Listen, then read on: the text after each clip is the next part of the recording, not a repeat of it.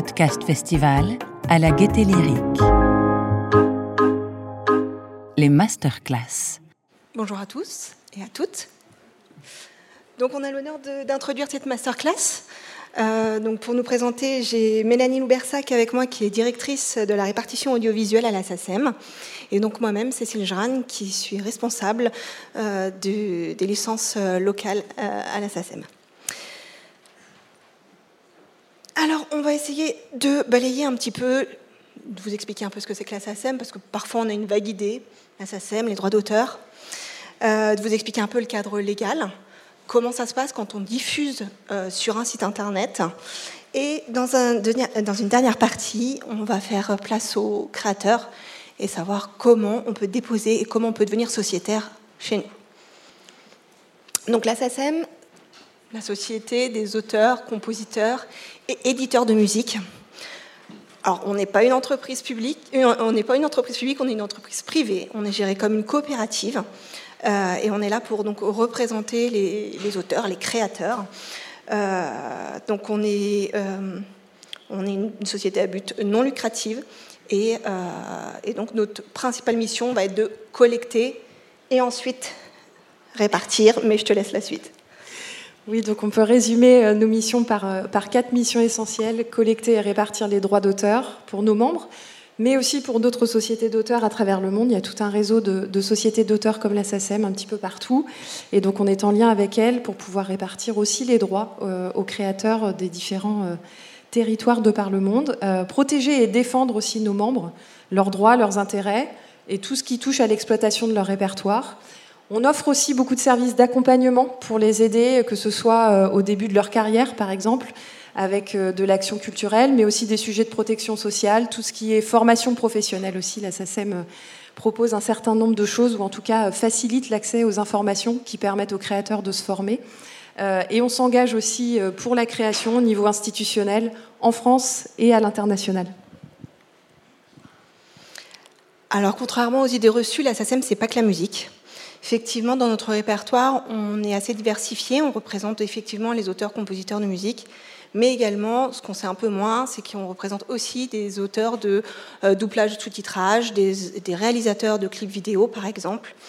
Donc, dans la musique, on ne va pas représenter une catégorie en particulier, mais tout type de répertoire.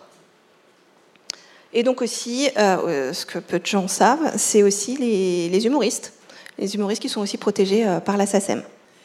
Aujourd'hui, la SACEM représente euh, presque 200 000 créateurs et éditeurs, donc 196 700. Euh, C'était les chiffres de 2021. C'est en France, à l'international, puisqu'évidemment, on n'a pas que des auteurs, euh, français, mais il peut y avoir des personnes partout à travers le monde qui décident de, faire, de, de faire confiance à la SACEM pour représenter leurs droits. Euh, il y a à peu près 3,3 millions d'œuvres qui sont déposées à la SACEM chaque année. Vu la tendance, je pense qu'en 2022, ça sera encore bien davantage. C'est vraiment très dynamique. Euh, et aujourd'hui, on a 166 millions d'œuvres françaises et internationales qui sont enregistrées dans nos bases et dont nous euh, surveillons les exploitations sur tout type de médias exploités en France et pas que.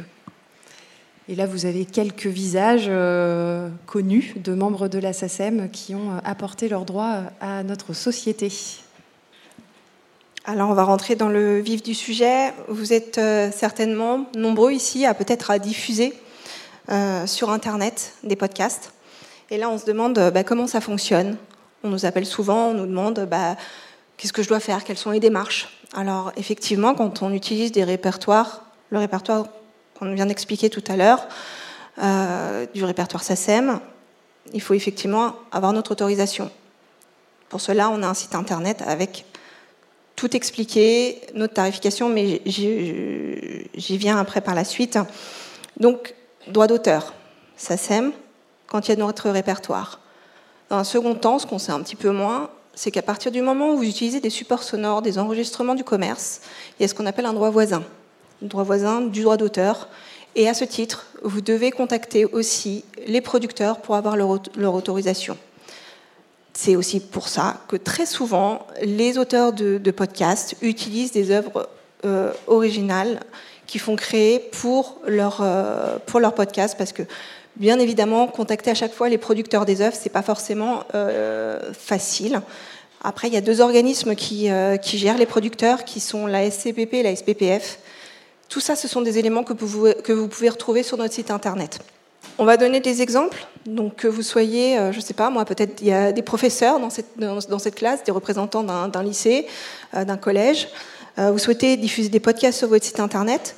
Vous êtes une mairie, vous êtes une association, un particulier, même chez vous, vous créez des podcasts et vous voulez mettre de la musique.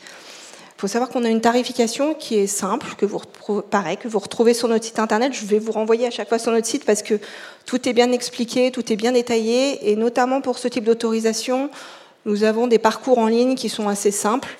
Et puis quand il y a des questions, il y a une, adresse mail que vous, pouvez, euh, que, vous pouvez, que vous pourrez retenir à la fin, euh, un, petit, euh, un petit mail, et puis nous, on vous explique tout. Donc on a créé une petite tarification qui est relativement simple 40 euros hors taxe par an, on ne peut pas mieux faire. C'est vraiment, euh, voilà, vous êtes chez vous. notre objectif, c'est que la musique, elle soit utilisée, qu'elle soit exploitée. Donc, on veut faire des choses simples pour des diffuseurs. Euh, et donc après, effectivement, quand on a une web radio, parce que souvent le podcast, il est, lié à une web radio, que ce soit un, podcast natif ou pas. Euh, et là, on a un forfait, parce que le forfait web radio est de 80 euros hors taxe par an.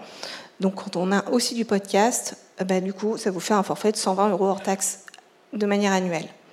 Et donc tout ça sur notre site. Et là, on rentre dans quelque chose d'un petit peu plus compliqué. Vous êtes une entreprise. Vous êtes une entreprise, nous, comment on va fonctionner? On va déjà voir votre modèle économique. Comment vous fonctionnez? Comment vous vous rémunérez sur le site Internet? Donc, le modèle économique, est-ce qu'il s'agit d'un site Internet qui est financé par des abonnements, par la publicité? Ensuite, on va déterminer en fonction de la typologie de podcast. Est-ce qu'on est plutôt sur de la musique, euh, un typologie musique ou avec des œuvres de, notre répertoire qui va être représenté Est-ce qu'on va être plutôt sur un podcast généraliste, c'est-à-dire, et là, si ça intéresse des personnes, on a notre brochure que je peux vous distribuer à la fin. Et là, vous allez retrouver tous les détails de cette, euh, typologie. Qu'est-ce qu'on comprend dans musique, qu'est-ce qu'on comprend dans généraliste et qu'est-ce qu'on comprend dans sport et information. Parce que nos taux et notre tarification va être adaptée en fonction de la représentation de notre répertoire sur le podcast. Alors je sais, c'est pas forcément clair quand euh, je raconte ça. Je vais essayer de vous donner un exemple juste après. Donc, on va effectivement, en fonction de ça, on va appliquer un taux, un taux qui va, être, qui va aller de 3 à 9% sur le, service, qu'on va comparer à un minimum garanti. Parce que si, et là, je vous donne l'exemple, si on est sur un podcast généraliste, qu'on a une cote-part de 30 à 70% de musique, en, en recettes publicitaires, on va imaginer qu'on est à 12 000 euros de recettes publicitaires. Tout ça, c'est totalement fictif. En nombre d'écoutes, on est à 50 000 écoutes. On va appliquer le 6%, parce que c'est notre tarification.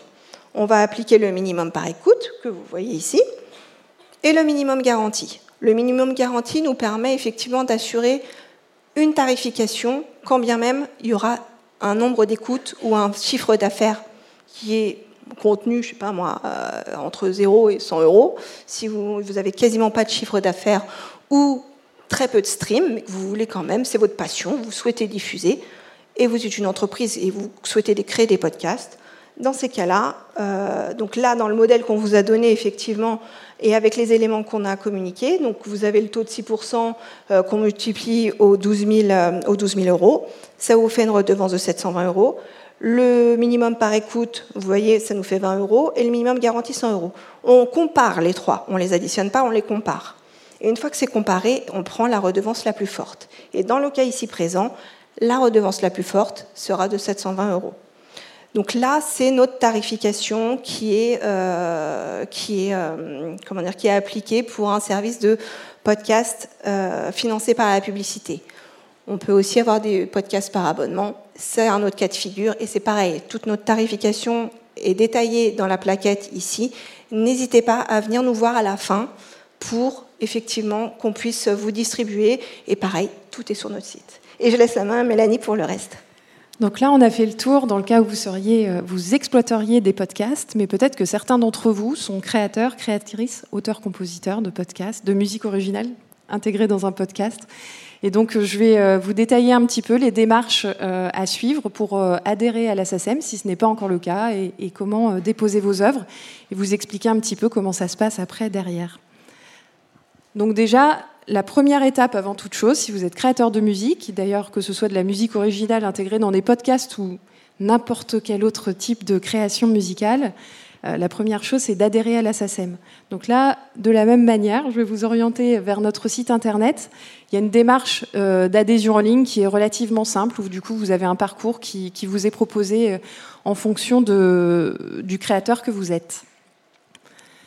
Donc que vous soyez auteur-compositeur, réalisateur, auteur de doublage et de sous-titrage, euh, vous aurez donc un parcours en ligne qui sera proposé sur notre site. Pour les éditeurs de musique, pour le coup, il y a un parcours un peu particulier euh, qui est encore aujourd'hui euh, une adhésion papier.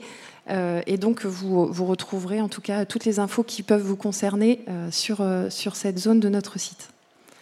Ensuite, une fois que vous aurez adhéré à la SACEM, euh, c'est pas magique. Euh, on ne devine pas les œuvres que vous créez, donc il est important, au plus proche de la création, de faire le dépôt euh, de vos créations, que ce soit de la musique ou que ce soit des œuvres littéraires. là, par exemple, pour le podcast, on pourrait penser à des chroniques, des textes de présentation.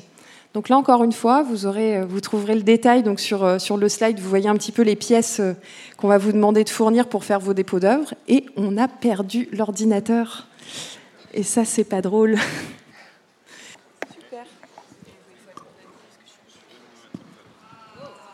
Ça y est, c'est reparti. Merci beaucoup. Donc on va reprendre le fil. Vous êtes créateur, vous êtes vous venez d'adhérer, vous êtes membre de la SACEM, vous avez bien déposé vos œuvres dès que vous les avez créées. Qu'est-ce qui se passe après chez nous? Bah Déjà, vos œuvres, on les enregistre. Petite spécificité sur les podcasts. Un podcast, c'est une œuvre, mais c'est une œuvre qui contient des œuvres. C'est-à-dire que le podcast en lui-même est bien une œuvre protégeable par le Code de la propriété intellectuelle, etc. Mais à l'intérieur, si vous utilisez plusieurs musiques, s'il y a plusieurs interventions euh, de type chronique, texte de présentation, comme je vous l'expliquais tout à l'heure, bah, du coup, nous, on va avoir besoin à la SACEM de réussir à retrouver toutes les œuvres utilisées à l'intérieur du podcast. Donc là, c'est illustré par ces petites euh, poupées russes que vous voyez. Donc c'est l'idée de l'imbrication. Et à côté, vous voyez un document. Alors, euh, vous, ne voyez pas vraiment les intitulés des colonnes, etc. C'était pas le but, mais c'est juste pour vous donner euh, un peu le modèle du, type de document qu'on va euh, nous chercher à reconstituer, à récupérer auprès des exploitants, auprès des producteurs, auprès de vous, créateurs, si vous avez ces informations. C'est ce qu'on appelle un cue sheet pour ceux qui ont peut-être l'habitude de faire euh, de la musique utilisée dans des contextes audiovisuels. Euh, c'est un terme euh, feuille de montage cue sheet, c'est un terme un petit peu usuel. Et donc on va récupérer toutes les données constitutives du podcast, donc la saison, le titre de l'épisode, le titre de l'œuvre en tant que telle, l'exploitant, enfin donc le, le service sur lequel le podcast est diffusé, une année de production toutes ces données, en fait, c'est pas juste pour vous embêter qu'on vous demande de nous les fournir, c'est parce que c'est ce qui nous permet après, euh, nous, SACEM, de faire une bonne identification de vos œuvres au moment où les diffuseurs nous donnent les listings d'exploitation euh, de tout ce qui est mis à disposition un petit peu partout. Donc, euh, je sais que parfois, les créateurs trouvent que les démarches administratives, c'est lourd et c'est casse-pied. Euh, toutes ces informations, on vous les demande pour pouvoir rendre un meilleur service euh, et identifier plus rapidement et payer plus rapidement les droits. Donc c'est vraiment quelque chose d'important. Faut pas faire l'impasse là-dessus. Euh, c'est souvent un travail de pédagogique. Là, ça s'est fait, donc je le fais à mon tour auprès de vous aujourd'hui. vraiment, ne ne vous méprenez pas, euh, c'est important cette phase-là. Il n'y a pas que la création, il y a aussi la capacité après à retrouver vos œuvres dans tout le monde euh, audiovisuel et, numérique. Donc là, vous avez un petit peu le parcours qui va nous permettre de, répartir vos droits euh, en bout de course. Donc, comme vous l'a expliqué Cécile, bah, tout démarre par la signature d'un contrat entre la SACEM et le service qui exploite les podcasts. Une fois que ce contrat est signé, euh, il y a la collecte de droits d'auteur, donc vous avez eu l'exemple tout à l'heure avec euh, des modèles adaptés en fonction des services qui proposent des podcasts. Après, il y a un travail aussi de récupération des reportings. C'est pas suffisant. Enfin, de donner de l'argent à la SSM, c'est très bien. On acquitte ses droits, etc. On est en règle. Euh, mais évidemment, la finalité pour notre société d'auteurs, c'est d'arriver à identifier les œuvres exploitées et à répartir les droits aux créateurs. Donc cette phase de récupération des reportings est très importante et c'est ce qui va permettre, c'est à ce moment-là en fait qu'on va faire un matching entre les dépôts des œuvres que vous avez effectués et les déclarations qui nous sont transmises par les diffuseurs. On va après regarder les streams générés par les œuvres dans ces reportings et c'est ce qui va nous permettre après de mettre en œuvre les calculs de répartition qui vont aboutir au paiement de vos droits euh, selon un calendrier euh, qui, qui, peut être de trimestriel, semestriel à annuel en fonction euh, de, la, taille du, service sur lequel vous serez exposé. Après, la SACEM, c'est pas que ça. On l'a dit dans l'émission, il y a aussi euh, des programmes d'accompagnement, des missions d'accompagnement. Et il y a notamment des programmes qu'on appelle actions culturelles. Donc là, c'est euh, une part des collectes de la SACEM, une part notamment de ce qui est collecté euh, en copie privée, c'est-à-dire quand vous achetez par exemple un téléphone, bah, dans votre téléphone, vous pouvez stocker des œuvres. Bah, du coup, il y a une petite part du coût du prix de vente du téléphone qui est reversée à de multiples sociétés d'auteurs, dont la SACEM. Et avec euh, les montants qu'on récupère via la copie privée, on engage des programmes d'aide à la création. Et donc là, euh, je vais vous parler plus spécifiquement d'un programme en particulier qui peut vous concerner dans le cadre des podcasts. C'est le programme d'aide à la diffusion de programmes transmédia. Donc l'objectif euh, de ce programme, c'est de soutenir de la création musicale qui participe à l'émergence de nouveaux talents, à la diversification, à la valorisation des répertoires musicaux. Et donc là, quelques exemples de, projets euh, soutenus sur des exploitations podcast ou web radio pendant l'année 2022. Musing, Tsugi, Metal Story. Si vous voulez plus d'informations sur les programmes d'aide à l'action culturelle, Marie-Hélène, qui est quelque part par là, euh, pourra euh, vous en dire plus après cette masterclass. En tout cas, vous pouvez retrouver tous les critères d'éligibilité, là encore, sur, sur notre site. Pour ceux qui le souhaitent, vous avez l'adresse qui figure en bas de cette slide. Et j'en ai fini. Désolée pour cette petite interruption euh, involontaire en cours de route. Vous retrouvez ici. Euh, et n'hésitez euh, pas à reprendre notre adresse mail si vous avez des questions sur comment, quand vous diffusez sur votre site internet, comment ça se passe. On a une équipe dédiée et, n'hésitez pas. Et on va laisser la place à Théo Boulanger et Dorothée Barba pour la suite de la masterclass. Merci, à beaucoup. vous.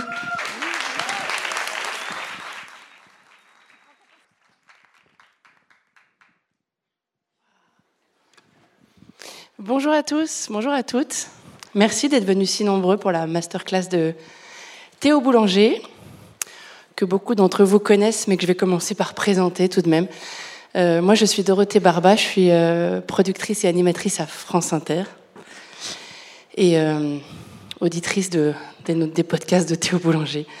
donc, il est compositeur de musique de podcast, également réalisateur et auteur et producteur. Une petite biographie professionnelle, peut-être, pour commencer. Théo Boulanger est né en 1986. Sa première expérience du son, c'est une participation, je crois, à un groupe de rap et de reggae, expérience de son et de scène. Euh, après le bac, une école d'ingénieur du son, et ensuite un stage à France Inter. Quelle bonne idée. Auprès de Julien Cernobori, qu'on retrouvera dans la suite de sa carrière. Euh, un autre stage à l'atelier de création radiophonique. Ensuite, il a travaillé pour le Conservatoire de musique électroacoustique à Pantin. Et puis une dizaine d'années en tant que technicien polyvalent euh, pour une société de conseil. Depuis 2018, tu es indépendant, c'est ça? Euh, Alors, Théo a composé de la musique pour de nombreux podcasts. On peut citer entre autres les couilles sur la table de Victoire Tuyon, Cerno de Julien Cernobori, également La Story, qui est un podcast euh, publié par le journal Les Échos. Et il a aussi réalisé, je disais, ses propres documentaires qui sont regroupés, diffusés sur le podcast Jardin d'hiver. Jardin comme le jardinage. Voilà. Et. D'hiver, non, c'est celui-là, voilà. Je voulais dire d'hiver comme, non pas comme l'hiver, mais d'hiver comme la diversité. Voilà. Et c'est tout est accessible gratuitement sur son site. Il faut bien une première question, autant qu'elle soit concrète et pratique. Comment tu procèdes, euh, Théo, pour composer tes musiques? Est-ce que tu as des instruments de musique? Ben non, j'ai pas d'instrument. Euh, j'ai, euh, en effet, il y a toujours une, une sorte de flou, même ben, pour les auditeurs, mais aussi pour les producteurs sur la création, comment on compose de la musique. Euh, de manière générale, alors chaque compositeur a sa manière de faire. Euh, certains ont plusieurs instruments, ils les sortent, euh, ils mettent des micros, ils enregistrent, etc. Et ça prend, ça demande du temps, ça demande aussi beaucoup, beaucoup d'argent. Mais de manière générale, de plus en plus, la musique, elle se compose aussi à partir d'instruments virtuels. Euh, donc en effet, j'ai un synthétiseur euh, qui est une sorte de... Comment on appelle ça? Euh, On appelle ça un synthétiseur MIDI qui me permet d'enclencher des informations pour l'ordinateur pour que l'ordinateur puisse faire des sons avec des logiciels différents, des logiciels électroniques, enfin de, des synthés électroniques, ou alors des échantillonneurs sonores. donc, c'est des instruments qui ont été créés avec des vrais instruments de musique où chaque note a été euh, ce qu'on appelle échantillonnée pour, euh, avec plusieurs vélocités. Bon, je vais euh, pas rentrer dans les détails, mais disons qu'on peut jouer du violon, du piano et plein d'instruments variés. Est-ce que tu sais, toi, à titre personnel, jouer du violon, du piano?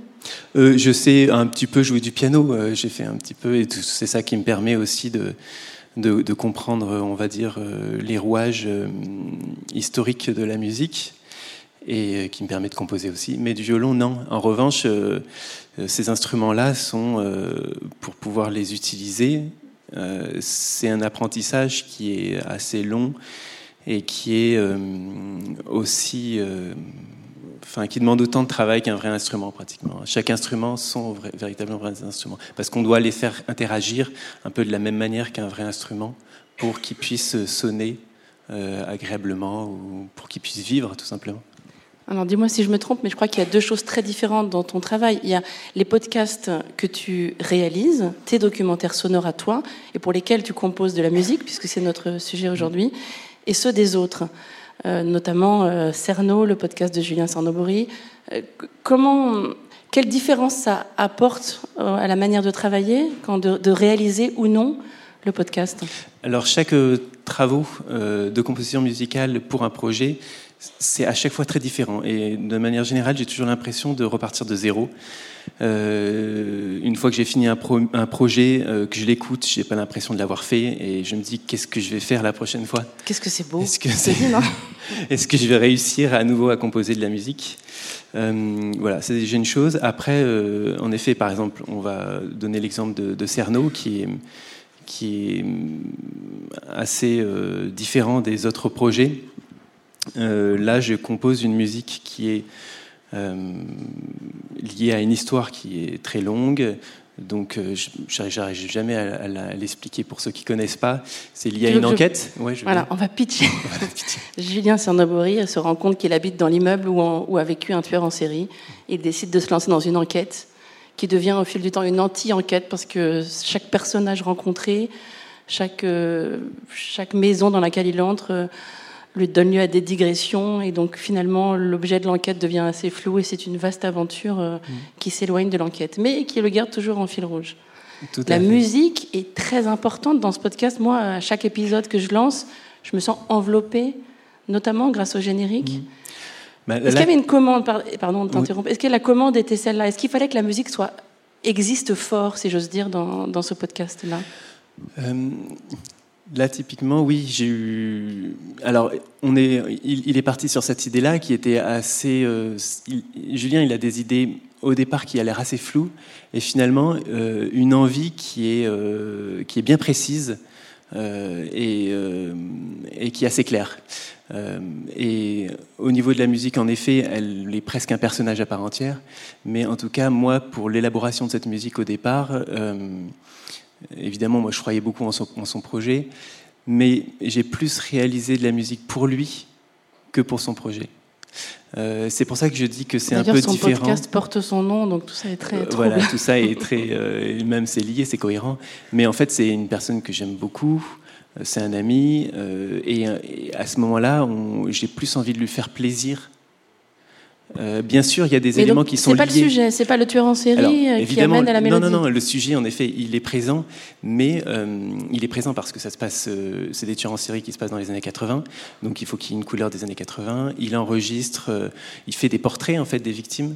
Donc c'est des vieilles dames, et donc c'est toute la beauté qu'il peut y avoir dans ce qu'on peut ressentir sur la vieillesse, à la fois quelque chose de fragile, euh, imparfait, et en même temps euh, qui, qui, représente une, toute une vie et, et, qui représente du coup une beauté dans cette euh, imperfection, on va dire. Moi, je le dis assez, assez mal, mais disons que c'est comme ça que j'ai composé certaines musiques, où j'ai utilisé certains sons qui, qui, qui, vibrent, qui paraissent un peu que j'ai euh, travaillé euh, pour qu'ils paraissent vieillots, euh, mais pour que cette vieillesse puisse révéler des harmonies qui nous, qui nous plaisent et qui nous apportent un cocon et quelque chose d'agréable.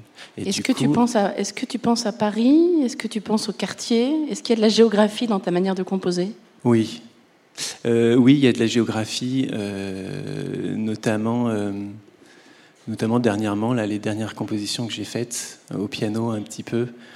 Euh, en fait, c'est plutôt la proximité, c'est plutôt le cocon. C'est aussi Julien, c'est aussi euh, son, comment on appelle ça, sa démarche qui est un peu, un peu casse-gueule au départ, mais on a l'impression qu'il va arriver, il va se casser la gueule, mais à chaque fois, il, reprend ses pas et en fait, il reprend l'histoire et, et cette cette petite tombée et ce petit rattrapage euh, créent une danse qui est, qui est belle et qui lui est propre.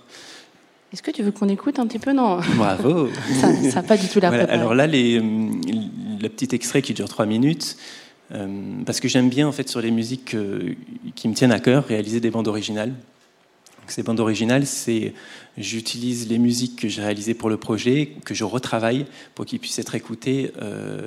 Euh, euh, d'elle-même. Euh, et donc voilà, donc là j'en ai fait une. sans le podcast, hein, sans, les le voix, podcast, sans le reportage. J'en ai fait une pour euh, Cerno, qui est sur toutes les plateformes de streaming. Et vu qu'il y a beaucoup de musique sur Cerno, je voulais en faire une deuxième que je voulais finir pour aujourd'hui, mais j'ai pas réussi. Mais j'ai les extraits, donc là il y a trois musiques en, en, résumé. Et juste pour en parler un tout petit peu, vous verrez au début, il y a, je reprends l'utilisation du piano que euh, j'ai utilisé euh, sur certains morceaux, pour ceux qui connaissent, euh, dans la précédente bande originale. Et puis, le deuxième extrait qu'on va entendre, c'est la deuxième musique. Vous entendrez cette. comment on appelle ça Ce récit qu'il y a dans la musique où on, part d'une esthétique assez vieille euh, en, mono et qui se diffuse en quelque chose de, beaucoup plus actuel en stéréo. C'est pour essayer de ressentir, on va dire, euh, la traversée temporelle que lui-même réalise euh, à travers cette histoire qui est intemporelle pratiquement. Et, et voilà.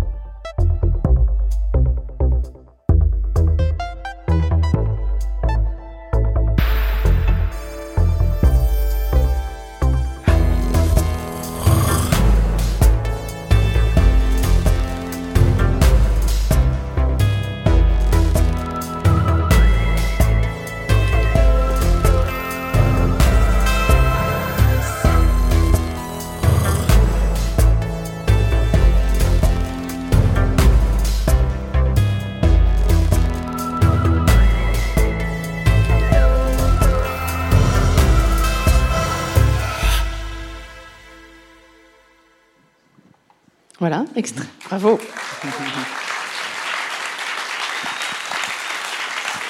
extrait de la bande originale de Cerno.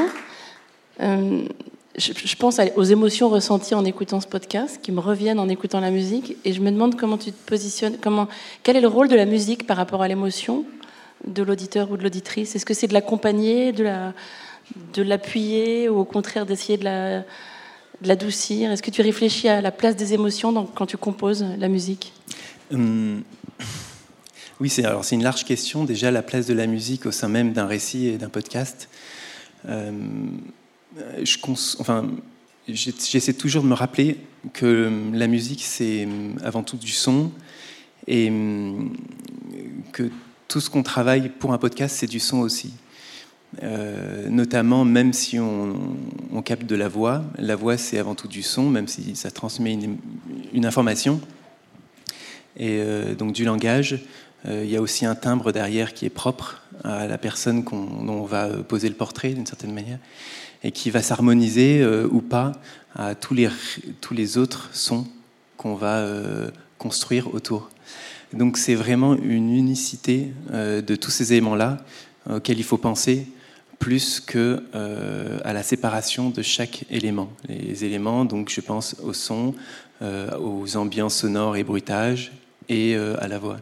Tu veux dire qu'il n'y a aucun de ces éléments qui surplombe les autres pour toi? Alors, ce qui surplombe et ce qui est le plus important, c'est euh, le sujet et le récit. Euh, tous ces éléments-là doivent se soumettre d'une certaine manière ou alors euh, transcender ou mettre en valeur l'histoire qui va être racontée. Mais mm, en effet, la musique est un élément auquel on peut utiliser et qui va pouvoir avoir plusieurs fonctions, notamment celle de créer un contraste, un contraste aux émotions qui vont être euh, entendu euh, dans un passage, dans un élément. Par exemple, euh, une voix va raconter quelque chose, une histoire. il faut que ces émotions soient déjà présentes à l'intérieur. Il faut qu'il y ait déjà euh, une structure qui soit cohérente. Et si on place de la musique, on, fait le choix d'en mettre, elle va mettre en valeur, elle va surplomber, ou alors elle va contredire parce que le sujet va prendre euh, et le sujet va prendre forme.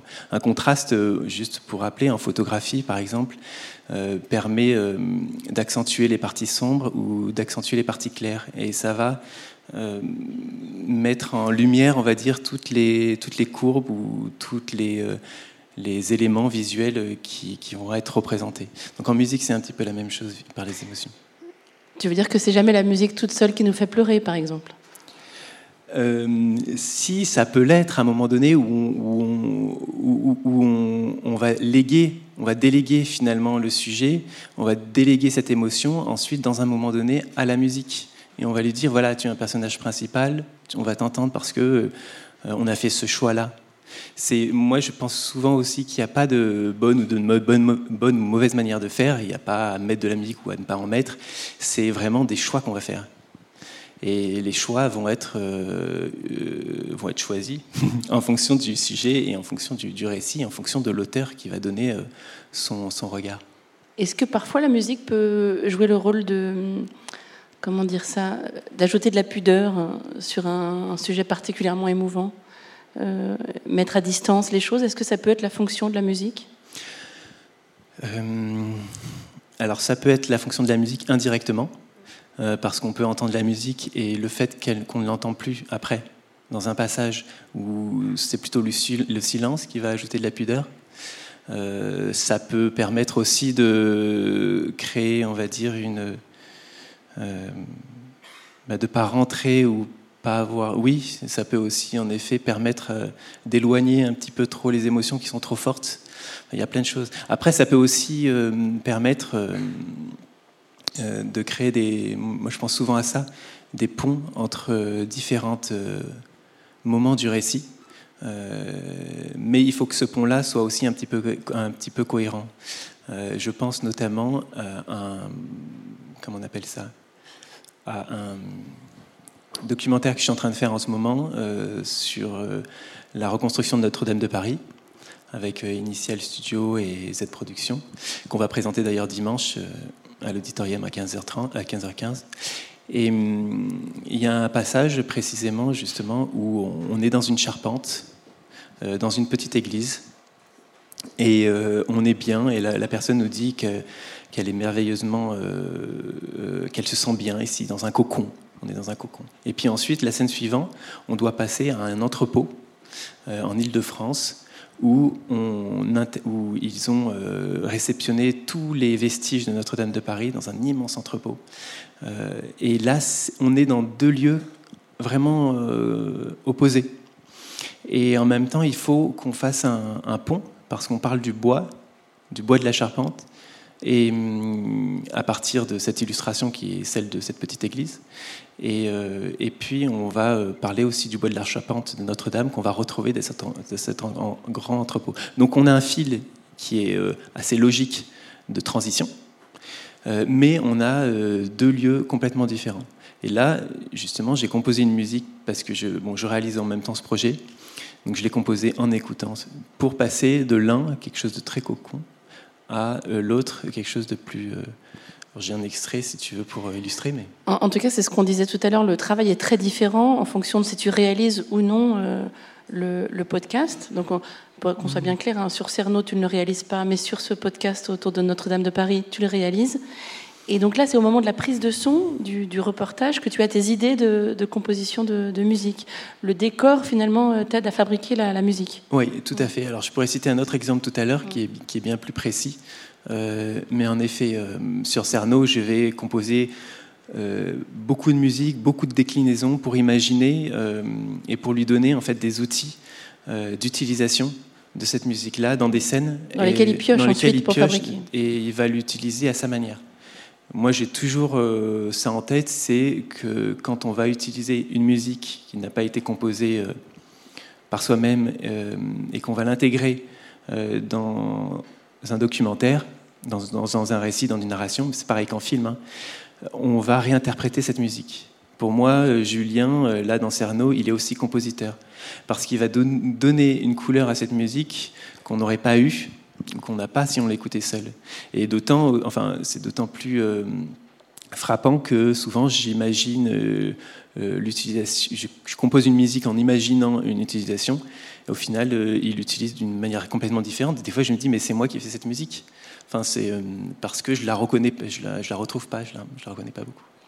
Et notant- notamment au- début, quand il glisse des éléments sonores et que, les extraits viennent se mêler à la, à la mélodie et viennent fabriquer un- une nouvelle musique. hein. Oui, alors Mm. là, c'est presque une chorale, puisqu'il Voilà. y a tous les personnages au début euh, de chaque épisode. En effet, il fait comme une sorte de, de chorale de tous ces personnages qui, qui chantent un petit peu son, son sujet pour, euh, pour entrer euh, dans son épisode.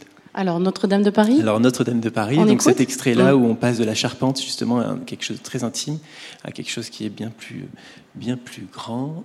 Euh, après, on écoutera un autre extrait aussi.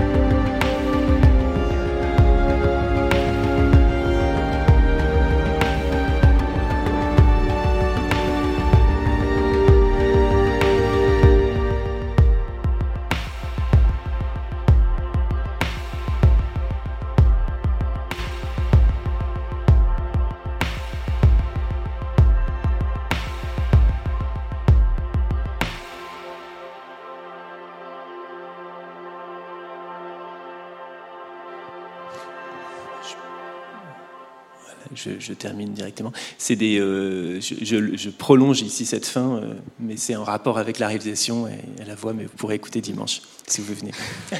dimanche ici même Non, à non au, Paris Podcast Festival. Euh, donc là, la composition est née pendant le reportage. Hein. Alors à ce moment-là, non, précisément, mais elle est inspirée de, du tournage, parce que donc. ce podcast qu'on est toujours en train de construire en ce moment, euh, en tout cas, de mon côté, euh, euh, je suis co-auteur avec Marie Thierry. Je suis réalisateur et compositeur et je participe aussi au tournage. Donc là, je vis, on va dire, finalement tous les environnements dans lesquels les environnements qu'on va représenter ensuite dans notre histoire. Et en effet, c'est c'est très agréable et c'est très pratique ensuite pour l'inspiration de la composition musicale, notamment sur cet euh, épisode 1 euh, où on va euh, chercher finalement le bois qui va, servir à la reconstruction de la charpente. On va aller le chercher dans une forêt. Donc au début de l'épisode, on part dans une forêt, la forêt de Bercé. Et hum, moi, je ne connaissais pas trop un peu le sujet. et c'est on parle matin, c'est vraiment, euh, c'est vraiment incroyable la sensation qu'on a. C'est surtout de la forêt de Bercé, c'est des euh, arbres qui ont 300 ans, euh, qui sont immenses, qui nous donnent un sentiment à la fois d'un point de vue physique et temporel, très un sentiment où on est vraiment tout petit. c'est très beau, et les personnes qu'on va interviewer nous le décrivent aussi parfaitement bien. Euh, donc en effet, il y a, je regarde vers le ciel, il y a des, euh, il y a, les chaînes sont, euh, comment on appelle ça, dansent un petit peu sur le vent, ça crépite, il y a de la lumière qui est, qui est super belle. Enfin, il y a plein de choses à, à prendre, déjà à ressentir. Et c'est plutôt ce qu'on ressent à ce moment-là qui sera à traduire, d'ailleurs. Et à ce moment-là, bon, j'entendais déjà quelque chose. Je, je on va pas, euh, j'ai pas, par exemple, composé euh, euh, quelque chose de très rythmique à ce moment-là, précisément. J'entendais déjà des, sons de violon qui, se frottent et qui, qui, dansent, qui sont imparfaits et qui, qui révèlent harmoniquement des, des, des fréquences qui sont imprécises, mais qui nous dévoilent quelque chose d'un peu mystérieux et beau. Voilà, c'est comme ça un petit peu que je l'ai senti. Est-ce que tu veux qu'on écoute tout de suite pour... Bah, évidemment.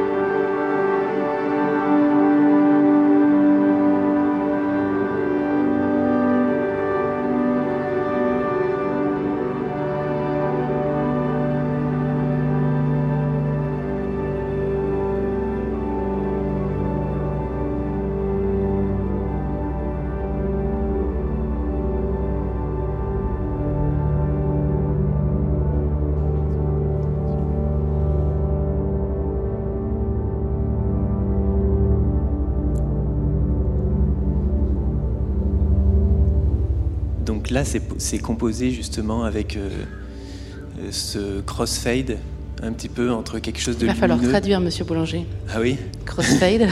Bravo, t'as l'habitude. c'est vrai que j'y pense pas. Crossfade, c'est un fondu. On, pense. D'ailleurs, le fondu, il est plus utilisé en image. Et donc c'est pour ça qu'on comprend tous. Et le, langage euh, au niveau du son est, bien, est moins populaire, on va dire, moins connu. Mais en effet, oui, c'est un fondu entre les sons, des sons très aigus et euh, quelque chose d'assez euh, grave et profond, comme si on rentrait finalement dans la forêt, petit à petit. Alors on va pas, on va pas forcément le comprendre quand je vais le poser et l'entendre sur les voix, parce qu'on va entendre nos pas, on va entendre des chants d'oiseaux aussi par-dessus, on va entendre les débuts de nos dialogues, mais j'aime toujours essayer d'imaginer quelque chose de logique dans la construction musicale, ne serait-ce que pour être cohérent dans l'ensemble. Ça crée une atmosphère euh, Ça crée une atmosphère, et puis j'aime bien quand ça change, quand ça évolue. Une musique, quand elle évolue. C'est rare qu'on se pose la question en écoutant finalement un podcast hein, de quel, quel, rôle a joué la musique. Mais tout ça, ça crée un, tout qui est mm. harmonieux ou qui ne l'est pas. Mm. On pourrait se poser la question quel rôle jouait à la musique si la musique euh, prend euh, trop de présence ou donne trop mm. d'effets? À ce moment-là, on voit la construction, mais si on n'entend pas, euh, on peut entendre la musique, mais si on n'y fait pas attention, si on ne prête pas à la réalisation derrière, c'est parce que la personne est entièrement dans le récit et c'est gagné. C'est très ingrat finalement comme fonction, non? De composer de la musique pour un podcast ou pour un documentaire sonore Non, parce que hum, ce qui compte, encore une fois, c'est le récit global. C'est si la chose euh, va euh, transporter l'auditeur. Puisque la musique fait partie d'un tout commun qui est que le son. Euh, c'est très agréable. Il y a un autre extrait, je crois, qu'on voilà, voulait qu'on entende, Notre-Dame de Paris, toujours euh, Voilà, qui est encore un peu différent. Et euh, ça, c'est pour le côté où, là, je me suis inspiré du tournage, donc des lieux dans lesquels j'ai vécu des choses mhm. et que j'ai essayé de retransmettre dans la musique. Et il y a aussi tout l'aspect un peu poétique qu'on retrouve dans, dans ce projet-là. c'est celui de de, capter, de sentir quelque chose qui est universel, c'est-à-dire euh, qui est un peu intemporel, qui, qui touche beaucoup, euh, beaucoup de choses, et hum, dans lequel on ne peut pas vraiment euh, sentir une, une, époque, véritablement. Et en musique, je ne sais pas pourquoi, je pense souvent à un compositeur qui s'appelle Avo Part, euh, qui a été à un moment donné connu parce que euh, Paul Thomas Anderson a utilisé une de ses musiques dans le film There Will Be Blood. Excusez-moi pour mon anglais. Et, euh, bon, bref. Et du coup, à chaque fois que je l'entends, c'est à la fois une musique qui pourrait appartenir à la Renaissance et en même temps qui est très moderne aussi. En tout cas, j'ai voulu lui rendre hommage on dit rendre hommage et non pas, non, pas plagier. Euh, plagier. et, euh, et, voilà pour euh,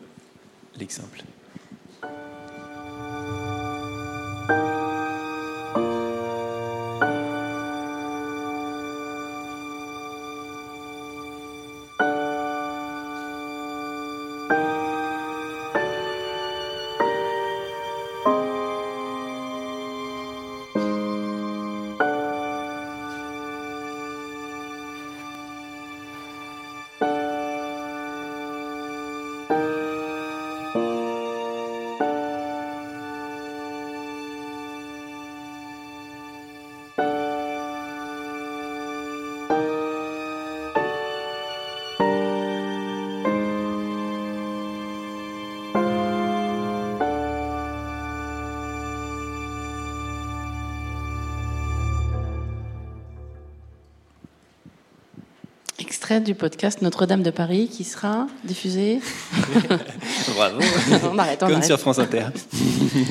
Euh, Là, justement, juste pour euh, décrire un peu ça, on, sent la différence qu'il y a euh, entre les premières musiques liées à la bande originale qui sont beaucoup plus nourries en termes, enfin, où il y a beaucoup plus d'informations d'instruments, d'éléments qui réagissent, etc. Ici, elle va vraiment être, elle va vraiment être pouvoir utilisée sur de la voix parce qu'elle est assez simple, euh, elle, se positionne et elle donne tout de suite une couleur qui est, euh, qui est, très, euh, qui est, assez précise. Je rebondis sur ce que tu dis. La voix et la musique, quand on réalise, quand tu réalises un podcast, est-ce que tu, est-ce que le rythme doit s'adapter à celui de la voix de la personne qui parle? Est-ce que c'est une question que tu te poses, le rythme de la musique et celui de la voix? Oui, bah, oui, oui, c'est, extrêmement important. mais elle va être liée directement au rythme qu'on va euh, utiliser quand on va faire du montage. Le montage, c'est vraiment de l'écriture, euh, et ça, c'est souvent sous-estimé. Euh, quand on va tendre le micro à une personne, donc elle va enfin, elle va réagir, il y aura un dialogue qui va se faire avec la personne qui va, qui va poser les questions. et ensuite, on va récupérer ce témoignage et on va le monter, on va le travailler. Il y a vraiment un travail d'écriture qui est, enfin, si on veut quelque chose de, singulier et de fort, qui va être mis en jeu et qui va du coup donner le rythme euh, de la voix. Alors ce travail d'écriture, il va euh, soit euh, s'adapter au rythme de cette personne-là en, fonction, ça va être une interprétation en fait, finalement, qui va mettre au mieux ce que la personne a, a, proposé comme, comme comment on appelle ça comme regard. Mais en effet, la musique, elle va elle va soit, euh, après ça va être un choix qui va être fait, soit elle va accompagner ce rythme-là, soit elle va le contredire, mais euh, il faut que le choix soit clair pour que les deux puissent vivre ensemble. Il t'est arrivé dans, dans, un podcast en particulier qui s'appelle Tu voudras vivre, un documentaire sonore, de faire le choix de ne pas mettre de musique du tout. Ah, oh mince, il fallait pas le dire. Fallait pas le dire ouais, Mince. Non, non, mais c'est moi qui, qui aurais dû se le dire. Non, mais on s'en fiche. Euh, J'ai rien dit. Quand est-ce que ça arrive Est-ce que ça arrive parfois, Théo Boulanger, de ne pas mettre de musique dans un podcast Et si oui, à quoi ça sert L'absence de musique euh, Oui, en effet. Alors, euh, euh, pour la genèse de ce projet-là, je sortais de mon école, ISTS, et, et je voulais. La composition musicale, pour moi, elle me motivait beaucoup. C'est un petit peu ça que je voulais faire au, départ. Et pour avoir un, comment on appelle ça, un travail d'exercice, je voulais faire un documentaire euh, sonore euh, et me dire voilà, je vais faire un documentaire, comme ça je vais pouvoir composer de la musique par-dessus. Et euh, donc j'ai fait ce documentaire qui s'appelle Tu voudras vivre. Et, mm, et en effet, je me suis rendu compte qu'il n'y avait pas besoin de musique. Donc j'en ai pas mis et ce que j'ai utilisé à la place, enfin il n'y a pas de place, mais disons que pour rythmer les différentes scènes, j'ai utilisé des blancs sonores, ce qu'on fait jamais en radio. Euh, c'est même la terreur. C'est même la terreur. et, et, alors, le premier blanc, il choque, mais ce qui est marrant, c'est qu'à chaque fois qu'une chose peut choquer, si on, on, le retrouve après, il choque plus forcément. Et au bout d'un moment, ben, on prend plaisir et il sert à quelque chose. Donc ça, c'est des blancs qui permettent de rythmer, on va dire, les certaines parties et qui est en cohérence finalement avec le, le sujet ou, les personnages qui sont en action et qui, et qui vivent un peu comme, euh, comme des personnages dans le théâtre. À quoi ça tient précisément euh, qu'on n'ait pas besoin de musique euh, à ce moment-là? Puisque tu dis toi-même hein, que c'était au départ tu cherchais un, support pour composer de la musique et tu réalises que là il n'y en a pas besoin. Mm. À quoi ça tient précisément? Alors je pense qu'il vaut mieux écouter un extrait et après on en parle comme ça. On, parce qu'en effet, si on en parle euh, sans écouter, on n'arrivera pas à. bah, tu crois l'avoir pris, je suis désolé. J'en ai mangé un temps, quoi. C'est pas grave. Il veut pas prendre son médicament. C'est pas la peine de, faire une scène avec ça, c'est rien. Je, viens de prendre mon médicament. Mais écoute, Bernard, je te l'ai mis là. il y en avait trois. Il y avait le petit blanc, il y avait le cinémètre et il y avait quoi, l'île Erreur. Pourquoi tu ne veux pas prendre le, le Je fais un, un trop. Je peux te le jurer. Sur la tête de tous les dieux que tu voudras. Bon, bah merde, hein, que tu te comportes mal cette nuit. Je ne vais pas me euh, comporter mal. Bah si Ça, n'arrive à rien, c'est pas un truc qui est valable. C'est capital, c'est capital parce que vous êtes allemand. Écoute, Pichou. C'est un plaisir, je t'apprends. Euh, je, prends vraiment à Tous les dimanches, je passe deux heures à faire la boîte de médicaments. Je viens de te dire. Alors, si tu veux pas, si tu veux plus euh, me, faire confiance. Mais non, mais je, viens de le prendre à l'instant même. Eh ben non, tu t'as oublié, je suis désolé. Je vais pas vomir exprès pour le plaisir de retrouver. Bon, ben ça va. Allez, on verra. On verra. Tant pis. Bonsoir, voilà. Il n'y a aucun risque. Hein. Euh, si, il y a le risque que, tu, m'emmerdes toute la nuit. Ah. Je t'emmerderai de toute manière. S'il y en a un trop, je peux Oh merde, vas-y, bois, bois ton truc et puis, et puis dors. Voilà, c'est tout. Ou tu me fais confiance, ou tu me fais confiance. Ou je fais confiance à ton, à ton Parkinsonien de Brendel, ou je ne fais pas confiance. Je ne fais pas confiance, tu ben, tu prends plus de médicaments, tu crèves, après c'est marre. Écoute, il faut savoir ce qu'on veut. Moi, je fais ce que je veux, je veux pas crever tout de suite. Et ben voilà, alors vas-y, prends les médicaments.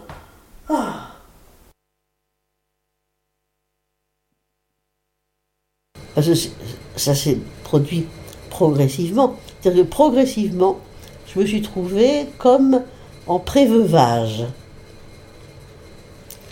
C'est-à-dire que tout ce que je faisais avec Bernard, c'était plus possible. On pouvait plus aller au cinéma, on pouvait plus aller au théâtre, on pouvait plus se promener ensemble, on pouvait plus même traverser la rue pour aller se promener au jardin de l'Atlantique en face, parce qu'il tombait, il avait peur de tomber, etc. Alors finalement, tout d'un coup, je me suis trouvée euh, bétasse et seule. Si je voulais faire un, pas, euh, aller voir un peu ce qui se passait sur la rive droite de Paris, euh, et ben j'étais seule à le faire.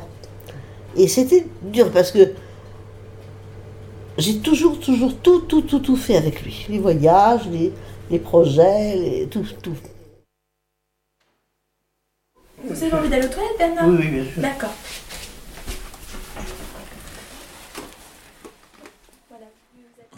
J'ai laissé euh, volontairement euh, un extrait un peu long pour qu'on comprenne l'utilisation de, ces silences, mais qui choque au début. Euh, on l'a remarqué avec la lumière qui s'est éclairée, mmh. parce qu'en effet, on a l'impression que c'est terminé, mais ensuite on commence à prendre l'habitude. Et Ce sont des silences qui racontent l'ellipse temporelle, la répétition des scènes. J'ai une hypothèse, tu me dis si, ce que tu en penses. Est-ce que la musique sur un podcast pareil aurait ajouté une dose de fiction dont tu ne voulais pas? Et est-ce, que, est-ce qu'elle aurait nuit au, réel, puisque c'est une histoire vraie et qu'on le comprend assez facilement? Euh, Alors j'aimerais bien répondre à la question précise, mais en réalité, euh, je sais, peut-être que je ne sais pas trop. peut-être que je ne sais pas trop, mais ce que je sais, c'est que quand j'ai essayé, ça ne marchait pas. Et en fait, c'est souvent comme ça que je travaille. Euh, c'est pas la peine de faire un Non, mais c'est génial. C'est, Mais en fait, on est dans, le laboratoire là. Exactement. Mais c'est ça que j'aime bien. C'est, euh, et c'est ça que je retrouve aussi beaucoup dans la composition musicale, euh, parce qu'on part quand même de rien pour construire quelque chose. Alors, on part d'instruments, mais même on, prend un instrument et il faut appuyer sur des touches, il faut mettre des notes. Et quelles notes? Eh ben, Il faut faire des choix. Et hum, les choix qu'on fait, euh, c'est en fonction de. Hum, après, on n'a pas une mélodie dans la. On n'a pas forcément ou tout le temps une mélodie dans la tête où on n'a pas forcément on a une impression, mais ensuite pour retransmettre cette impression, il faut chercher. Voilà, c'est là où je voulais en venir. Donc, tu en, as essayé plusieurs, aucune ne marchait. Oui. L'histoire ne dit pas si aucune musique au monde n'aurait convenu à cette histoire. Oui, c'est ça. Alors après, avec l'expérience, euh, peut-être que j'aurais pas cherché autant que ce que je cherchais avant. Avec l'expérience, euh, j'aurais peut-être maintenant, enfin, senti un petit peu plus que il y a des choses qui se racontaient. On, enfin, déjà, j'aurais dû vous prévenir un petit peu du sujet avant de l'avoir diffusé, mais hum, ça donne. Euh, on a une couleur là d'un seul coup dans la pièce qui est apparue. Euh, on, est presque même un peu tous reliés par, euh, le ressenti qu'on a, eu assez rapidement via ces scènes-là, qui, qui, étaient assez fortes, qui sont assez fortes. Et qui suffisent en fait pour, euh, pour continuer à, écouter le reste de l'histoire. Après, c'est aussi ça, c'est un peu à ça que peut servir la musique, à, nous relier finalement sur le ressenti euh, qu'on va avoir, sur les émotions qu'on va avoir en écoutant cette musique tous ensemble. Euh, mais en fait, ces, émotions justement qu'on transparaît, elle est déjà présente dans les, dans les scènes et dans ce qui se passe.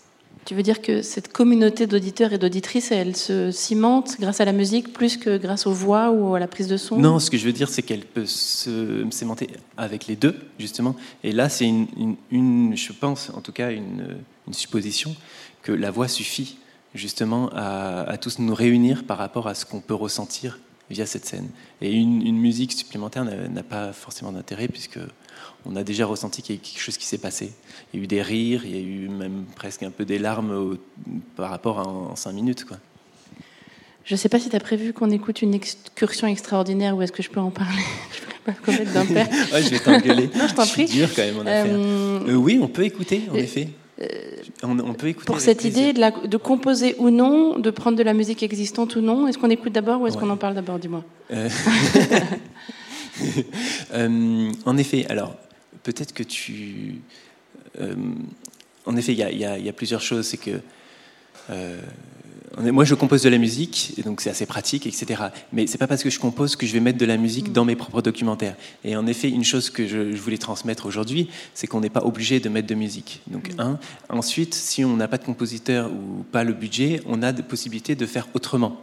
Euh, et là, c'est une formidable idée. C'est le reportage ou la prise de son in situ peut, peut susciter euh, l'accompagnement musical donc tu as cette idée de juxtaposer deux, deux éléments, deux situations sonores différentes. Voilà. Mais déjà, pour euh, expliquer un peu une, excursion, tu penses que tu y arriveras C'est moi qui fais ça Ouais, ça ne t'arrange pas, je, le ferai Et donc, euh, c'est les cassettes dont tu as hérité, hein, je ne me trompe pas Voilà, que j'ai récupéré, que j'ai trouvé dans l'armoire de Il a trouvé dans l'armoire de sa mère euh, des cassettes audio qu'elle avait enregistrées dans les années 90, à l'époque où elle travaillait dans une maison de retraite.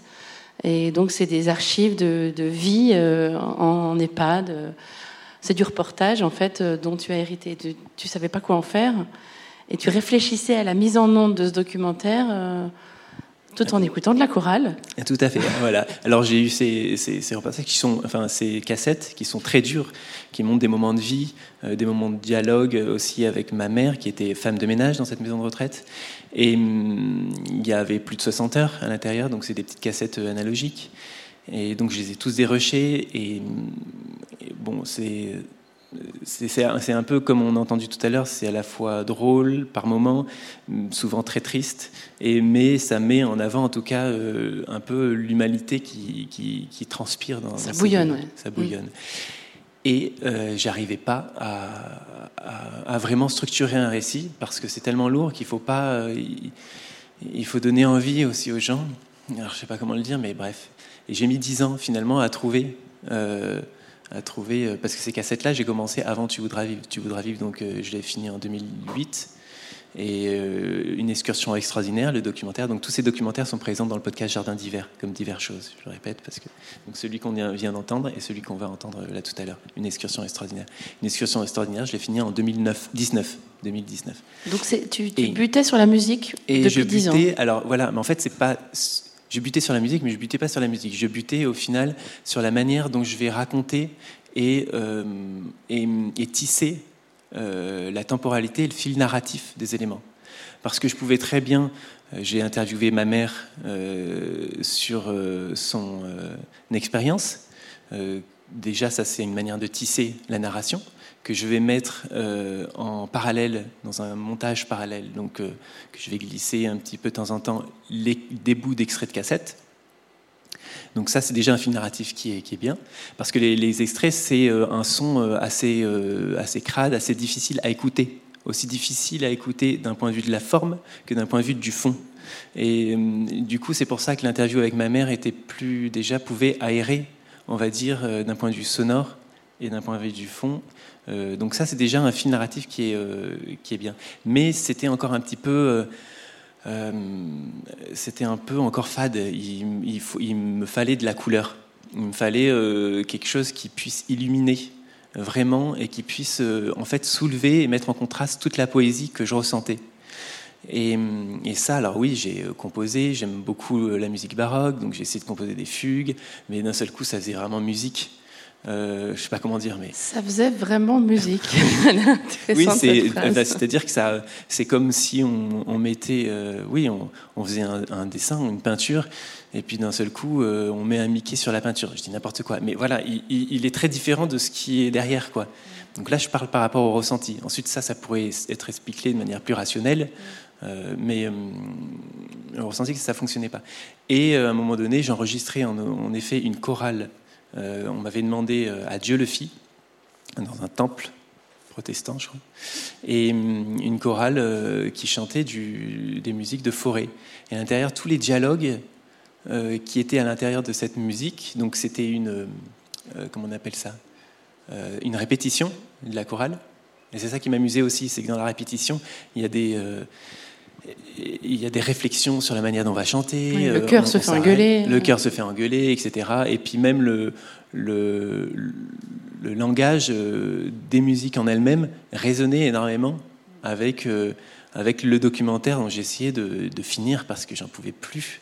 Parce qu'il fallait aussi que ça se finisse, parce que je, les, ces cassettes-là, je les ai tellement imprégnés en moi que, que hum, je voulais passer à autre chose. Bref. C'était lourd à porter cet héritage de cassettes. Mais voilà, d'un point de vue musical, en tout cas, ça, ça a été une solution euh, d'utiliser euh, une musique euh, qui, qui, part de l'extérieur avec l'accord en effet de cette chorale. Donc je peux donner une On écoute, s'il te plaît. Qu'est-ce qu'il faut faire? Qu'est-ce qu'il faut faire? On y est, on y est.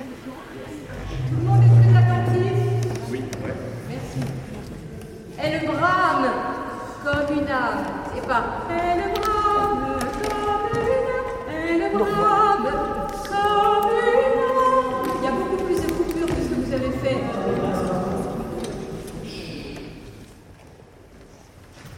Tu dirais qu'il n'y a plus personne Oui. Où ça Ici bah, Oui, oui.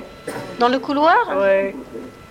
Il y avait encore combien de temps Six personnes, six comme des malheureux qui vont mourir. C'est la vérité.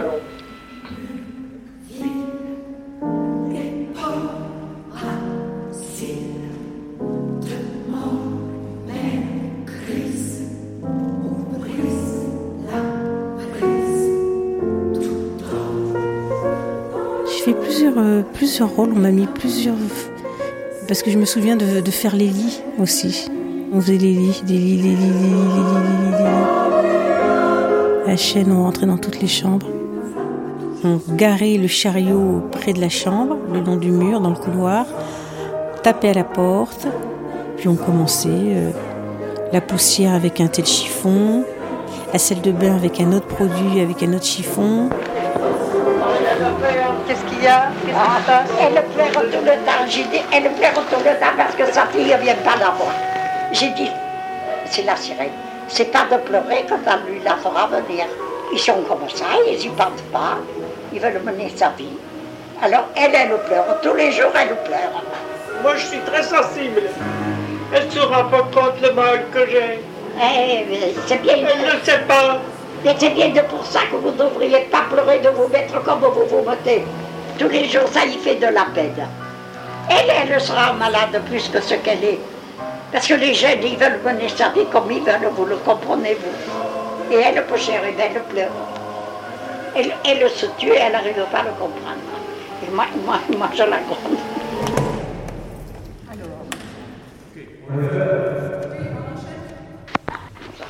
On va, on va s'en aller, Madame Joie. La dame, elle vient faire la chambre, alors on mettra nombreux là. Ah oui, moi je m'en vais.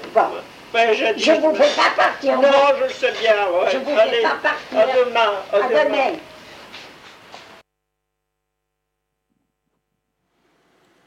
Euh, une excursion extraordinaire, c'est le titre euh, de ce podcast. Il y avait le risque, évidemment, de, de que tu as évité de, du manque de lisibilité à superposer ainsi euh, deux, deux, environnements sonores. Comment tu as échappé à cet écueil? Euh, J'y ai pas forcément échappé parce qu'il y, y, en a qui ont qui, n'ont rien compris. non, c'est pas ça, mais chacun a, sa propre lecture. Mais en effet, on m'a déjà fait, euh, on m'a déjà fait ce retour. Euh, euh, je... Alors c'est ça qui est bien dans. Tu l'expliques simplement en propos liminaire. Oui, hein, oui mais c'est ça qui est bien dans ce dans ce jardin d'hiver que j'ai composé, c'est c'est un élément pour moi d'expérimenter des formes, euh, tout en étant très prudent aussi euh, quand je tends le micro, en respectant la parole qu'on me livre évidemment. Donc c'est pas seulement un jeu, c'est aussi une responsabilité, mais euh, en effet, là, j'ai fait le choix, de, encore une fois, d'avoir ces trois niveaux les cassettes, ma mère et le cœur. Donc, comme une sorte de poupée russe. Et à chaque fois, on rentre et on sort. C'était un choix et que j'ai estimé cohérent. Et puis, et puis voilà. Et en effet, il y a des gens qui ont, eu plus de mal que d'autres, d'autres au contraire. Mais ça, ça, dépend des sensibilités, c'est subjectif peut-être. J'aimerais qu'on parle aussi euh, d'image, même si on est au, Paris Podcast Festival, parce que tu as composé de la musique pour une série, un documentaire d'animation pour la BBC Radio et France Télévisions, qui sortira bientôt, qui s'appelle Inside Kaboul de Caroline Gillet. Également la bande originale d'un documentaire d'Anne-Cécile Genre consacré à Alice Mia, formidable documentaire sur les pionnières du sport. les incorrects. Et les incorrects, c'était le titre du film en effet. Qu'est-ce que ça donne pour un compositeur de, musique de podcast de s'attaquer à l'image? Qu'est-ce que ça change pour toi? Euh, Je dirais que, à proprement dit, sur la composition musicale en elle-même, il n'y a pas énormément de changements. Euh, ce qui change, ça va être plutôt euh, la procédure de commande qui est un peu différente.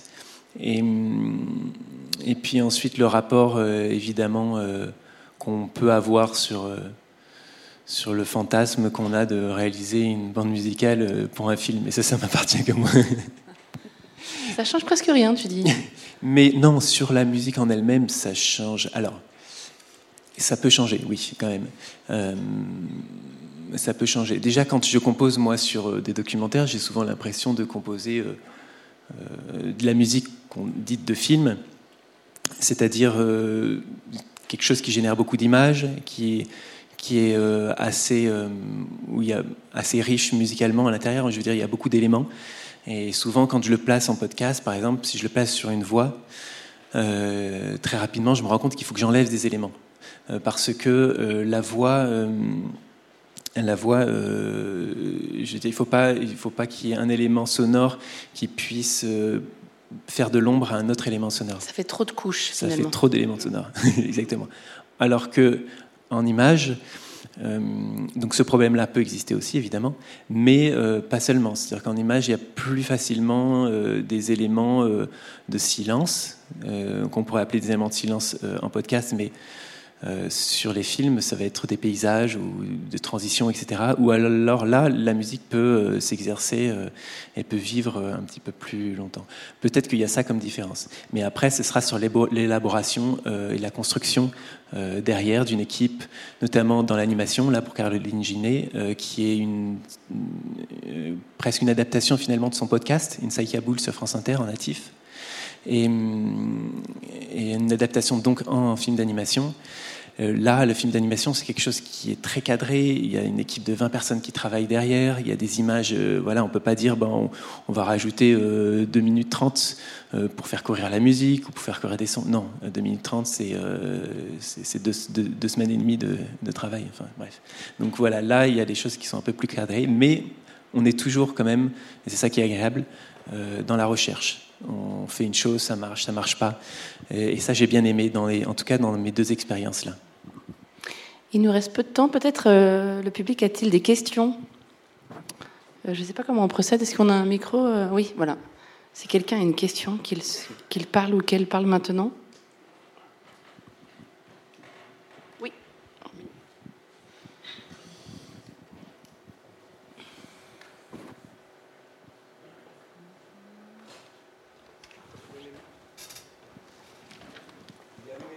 Allô, allô, oui, pardon. Euh, j'ai bien aimé quand vous avez dit rendre hommage à Arvo Part. Justement, quand vous cherchez des mélodies, c'est une technique entre guillemets que vous pouvez utiliser souvent? Le, rendre hommage à? Euh, non, c'est, très rare. Euh, quand je cherche, vous pouvez juste répéter la question? Bah, en fait, voilà, ma, question de base, c'est d'où viennent, les d'où viennent les mélodies? Vous avez dit que c'était pas si simple, qu'il y avait beaucoup de tâtonnements. Alors, bon, le rendre hommage, ça peut être une piste. Et j'aurais, voulu d'autres pistes voilà, euh, sur la mélodie.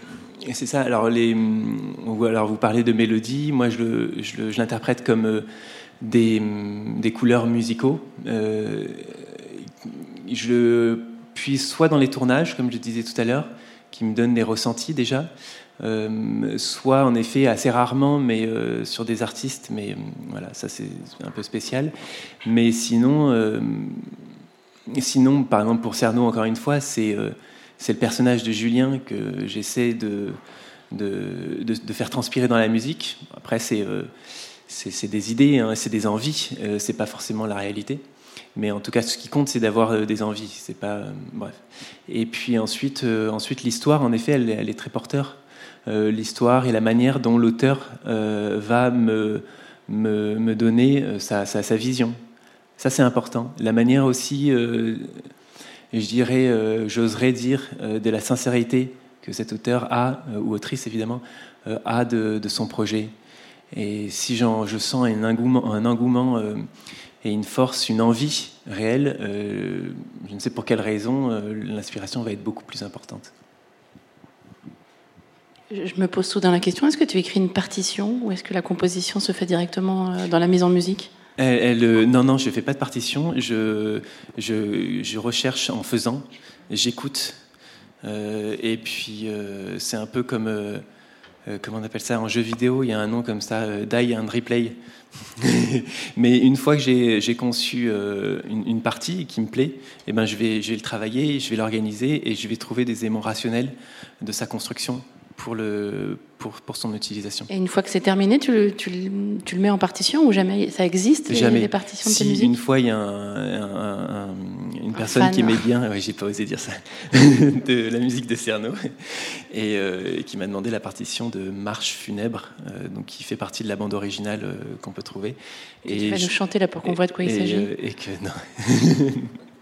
et que et donc j'ai fait une partition.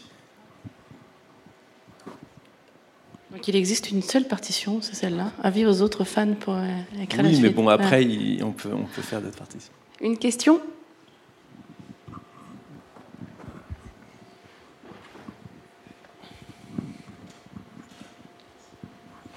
Bonjour. Euh, Est-ce que vous avez une approche de travail différente selon que vous composiez pour vous ou pour, euh, pour quelqu'un d'autre, pour un client, pour un projet qui n'est pas le vôtre? Euh, Oui, je pense. Euh, déjà, j'ai l'impression d'être un petit peu plus organisé quand je travaille pour quelqu'un. Euh, mais ça, faut pas le dire à mes producteurs.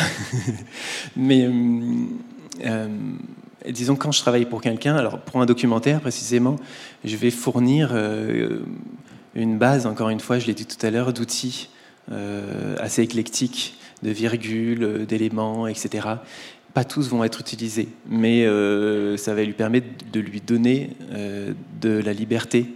Dans Des variations sur un même thème en général. Voilà, tout à fait. Merci. Des variations sur un même thème, ou alors euh, que le piano, ou alors que, que, voilà, que certains sons, etc. Pour que le thème puisse être écouté dans une autre, dans une autre scène, tout en ayant la même couleur, mais de manière différente, pour éviter la répétition et la redondance. Euh, quand je vais travailler pour moi, je vais essayer de le faire aussi parce que c'est très pratique. Mais euh, je vais vouloir réaliser aussi assez directement. Donc parfois, je vais plus composer sur ce que je vais réaliser. Donc la musique, elle va être peut-être vraiment beaucoup plus adaptée au final sur la scène. Euh, mais ça va me donner du temps parce que je vais switcher, donc passer d'un logiciel à un autre. J'utilise deux logiciels différents pour la réalisation et pour la musique. Donc euh, voilà, je travaille un peu différemment, mais euh, de plus en plus, euh, j'essaye quand même de faire des variations pour, pour ensuite penser que la réalisation et pour essayer de réinterpréter au final mes propres musiques et pour les mettre en scène de la manière dont je n'avais pas imaginé. Autre question? Devant? Salut Tayo, et bravo déjà pour tes compos, c'est magnifique. Euh, J'avais une petite question par rapport euh, aux auteurs du coup avec qui tu travailles. Euh, Est-ce que la plupart du temps ils te donnent carte blanche sur les projets?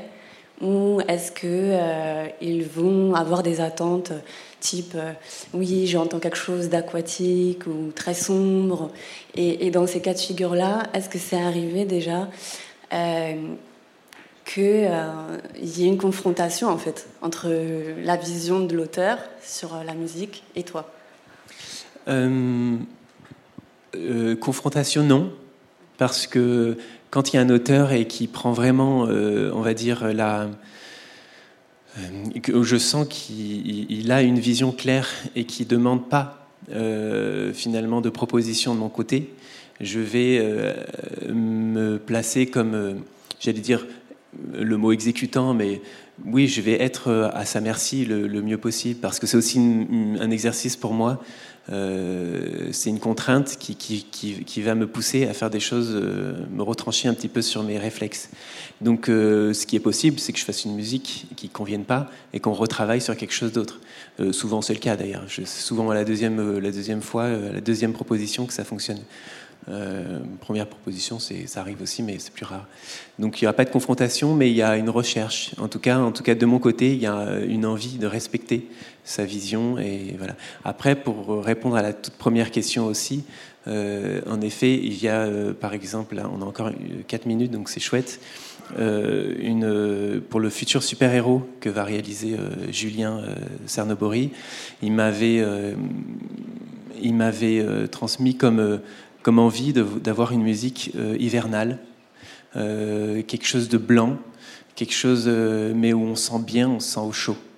Et hum, donc il m'avait donné un petit peu comme exemple Fargo, le film ou la série, je me souviens même plus, que j'ai à moitié écouté parce que je voulais pas trop non plus, mais parce que j'ai tout de suite compris ce qu'il a dit. Alors moi j'ai tout de suite pensé à l'album Vespertine de Björk qui pour moi est, la chose la plus hivernale et la plus douillette euh, voilà. Et donc je vais, m'autoriser, parce qu'il reste trois minutes et c'est pile le moment, à faire écouter cette musique. Ça va ou pas?